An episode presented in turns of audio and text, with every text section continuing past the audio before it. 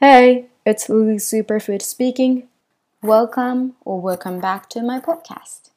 The Healthy Madness.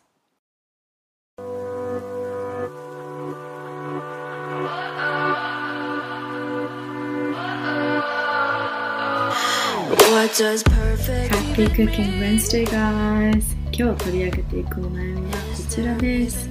暴飲暴食をしてしまうのですが、どうやったらやめられますか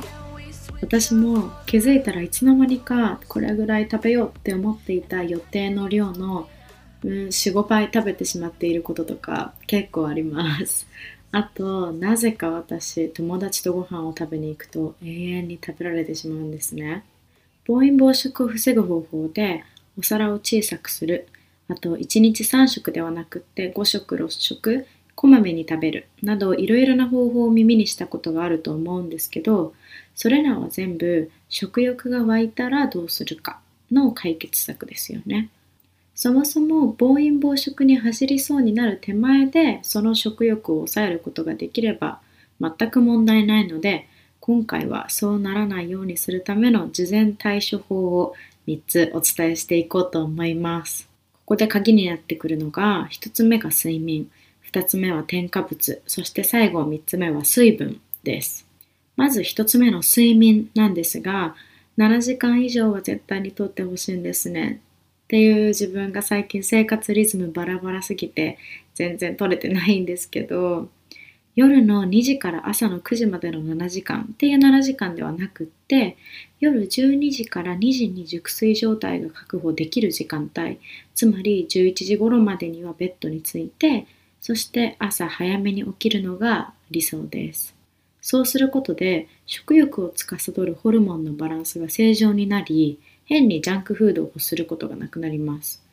また満腹中枢も正常に機能するのですぐにお腹いっぱいになって暴飲暴食をすることがなくなるんです。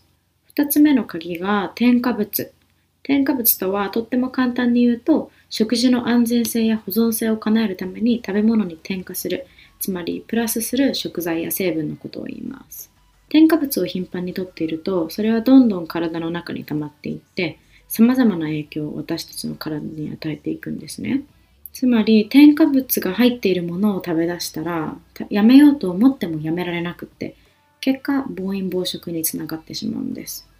そもそも100%ナチュラルの料理だったりスイーツを食べればちょっとの量で満足できるんですね。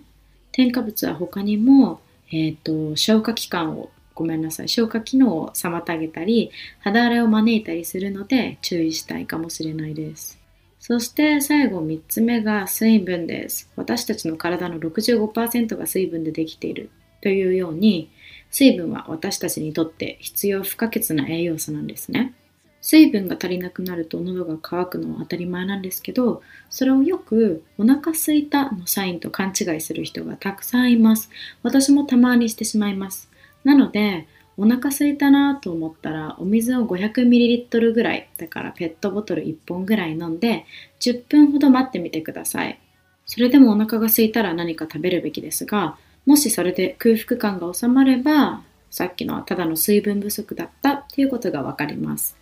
これら3つを意識して食欲を自分でコントロールできるようになればもう怖いものなんて何もないですね。明日配信のエピソードは Meditation Thursday ということで他人の目を気にしてしまう人にぜひ聞いてほしい内容を配信したいと思います。それではまた明日お会いしましょう。